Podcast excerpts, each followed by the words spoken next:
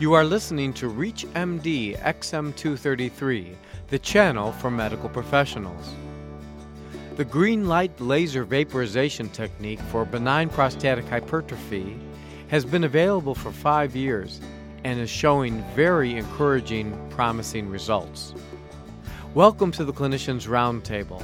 I am your host, Dr. Mark Nolan Hill, professor of surgery at Chicago Medical School, and with me today is Dr. Peter Mensch, a urologist and founder of Delaware Urologic Associates, which specializes in treatment of urologic problems with the least invasive, state of the art procedures.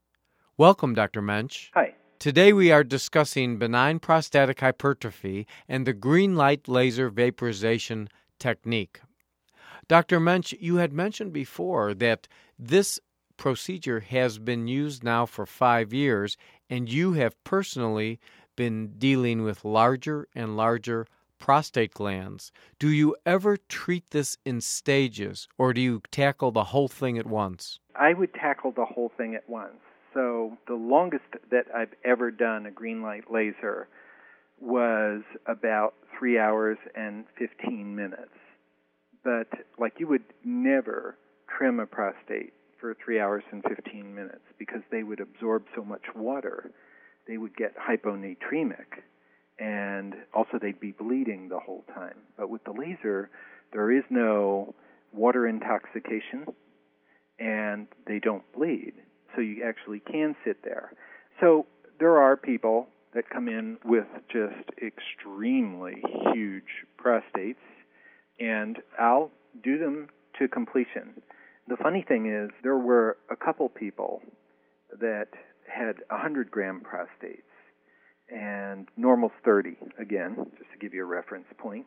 And I vaporized them, and they immediately got better. One guy in particular, I vaporized him, he immediately got better, and at two weeks he started to get burning and inflammation. And I gave him anti inflammatories, and I gave him a Medrol dose pack, and he didn't get better. And I finally, at a month, took him back and did another cystoscopy and found that the passage that the tissue had re-expanded and filled the complete hollow that I left him with. So I never left anybody without them being hollow. I never left a job half done, you know. And here was this guy, and it was just four weeks later, and it looked like I hadn't ever been there. And I was wondering, like, how could this possibly be? And I came across this idea, which is that the prostate grows and grows and grows and grows, and there's only so much space under the hood. And down there, behind the pelvic bone, there's not a lot of room. And I think for some of the guys, if they have a high growth rate, they're going to reach their maximum volume, and from then on, they're going to become denser, and they're just going to pack it in, almost like a trash masher. 300 gram prostate in 100 gram space.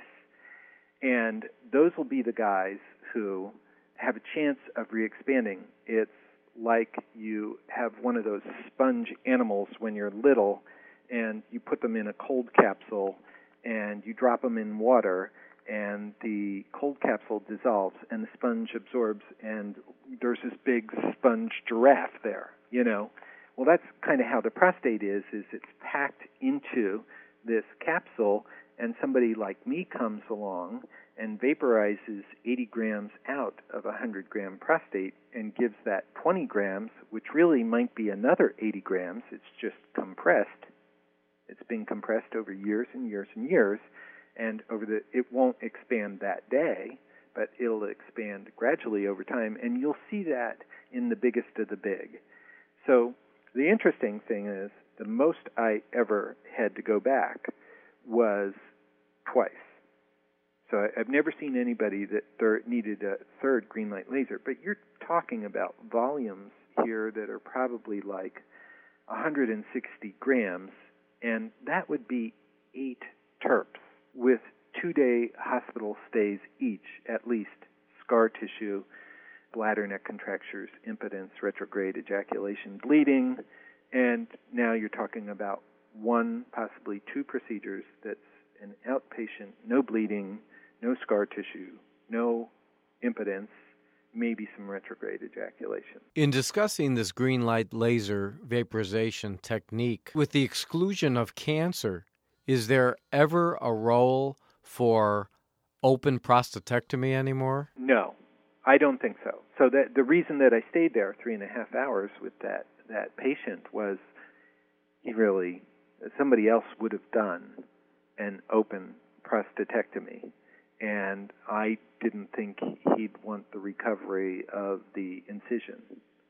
So I don't think that there is at all. I don't think there's really much indication to do an actual TURP either, except when somebody's post brachytherapy and they're still having obstructive symptoms. If you have just joined us, you are listening to ReachMD XM233, the channel for medical professionals.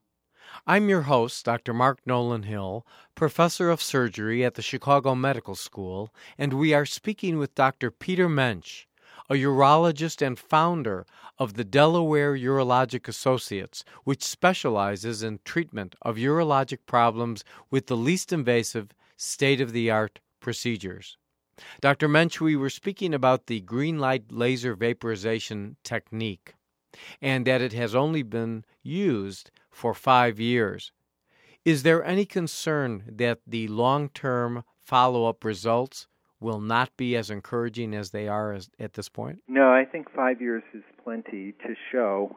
I think at five years you can clearly see the side effects of TURP. You'll usually see that earlier than that. And so the fact that these people are out five years, have not had scar tissue, had so much tissue vaporized that they couldn't possibly regrow. You have not had a, a, situation where you have had a recurrence. I didn't have a recurrence. What I noticed early on was with I was taking on bigger and bigger prostates, and that there was that phenomenon of reexpansion where the prostate was so big that it was compressed. Now, you can't in those cases where it's compressed you almost have to give it time to re-expand. It's not going to re-expand while you're there the first time.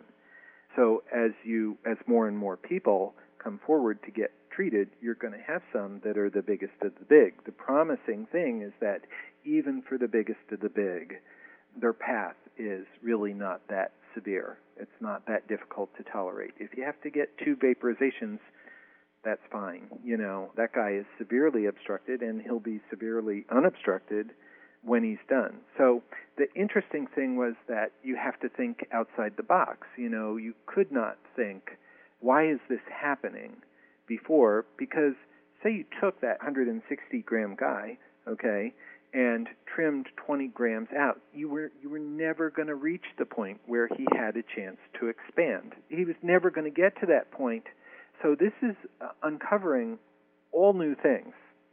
You know, the PSA for prostate cancer can also go up when the patient has a prostate infection.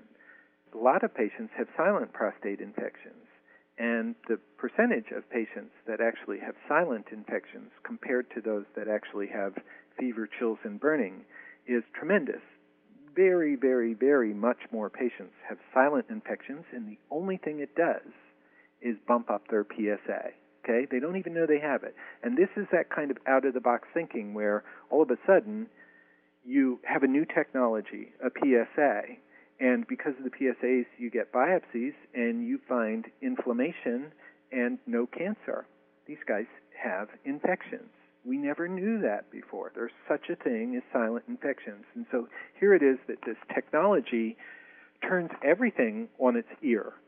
What you previously knew to be true was not true, just the same as using the electricity and thinking that it was because you messed with the prostate that the patient became impotent or got a bladder neck contracture. Is this technique ever used at all for carcinoma of the prostate? I have a gentleman who has a very high PSA, so it's like 260, and again, normal's 4.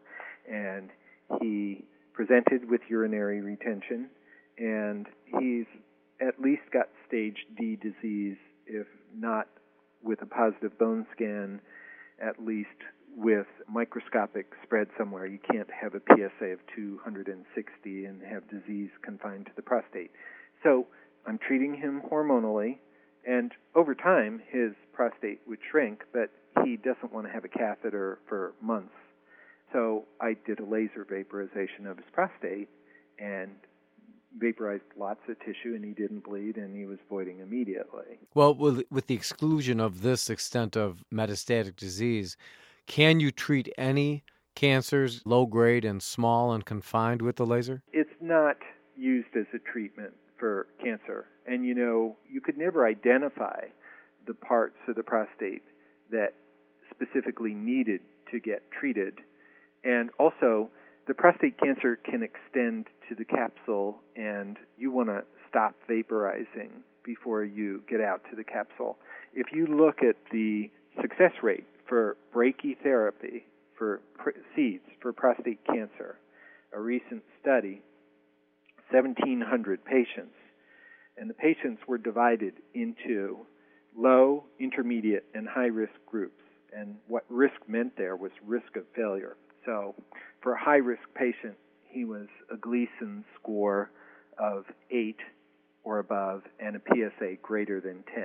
And low risk was a Gleason score of 6 and a PSA less than 10. And intermediate was between those two. But basically, the numbers for disease free survival at three years, and I know it's just three years, but the numbers were really good and they were really different from surgery.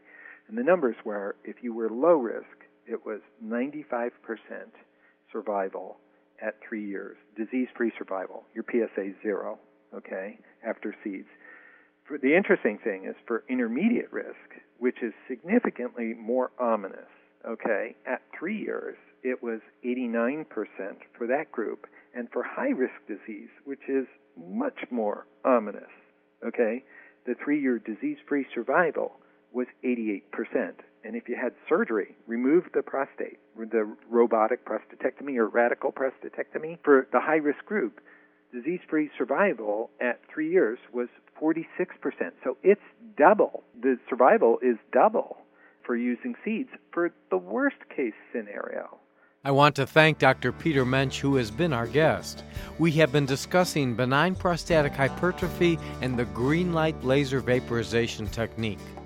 I'm Dr. Mark Nolan Hill, and you have been listening to the Clinicians Roundtable on ReachMD XM233, the channel for medical professionals. For comments and questions, please send your email to xm at reachmd.com. Thank you for listening.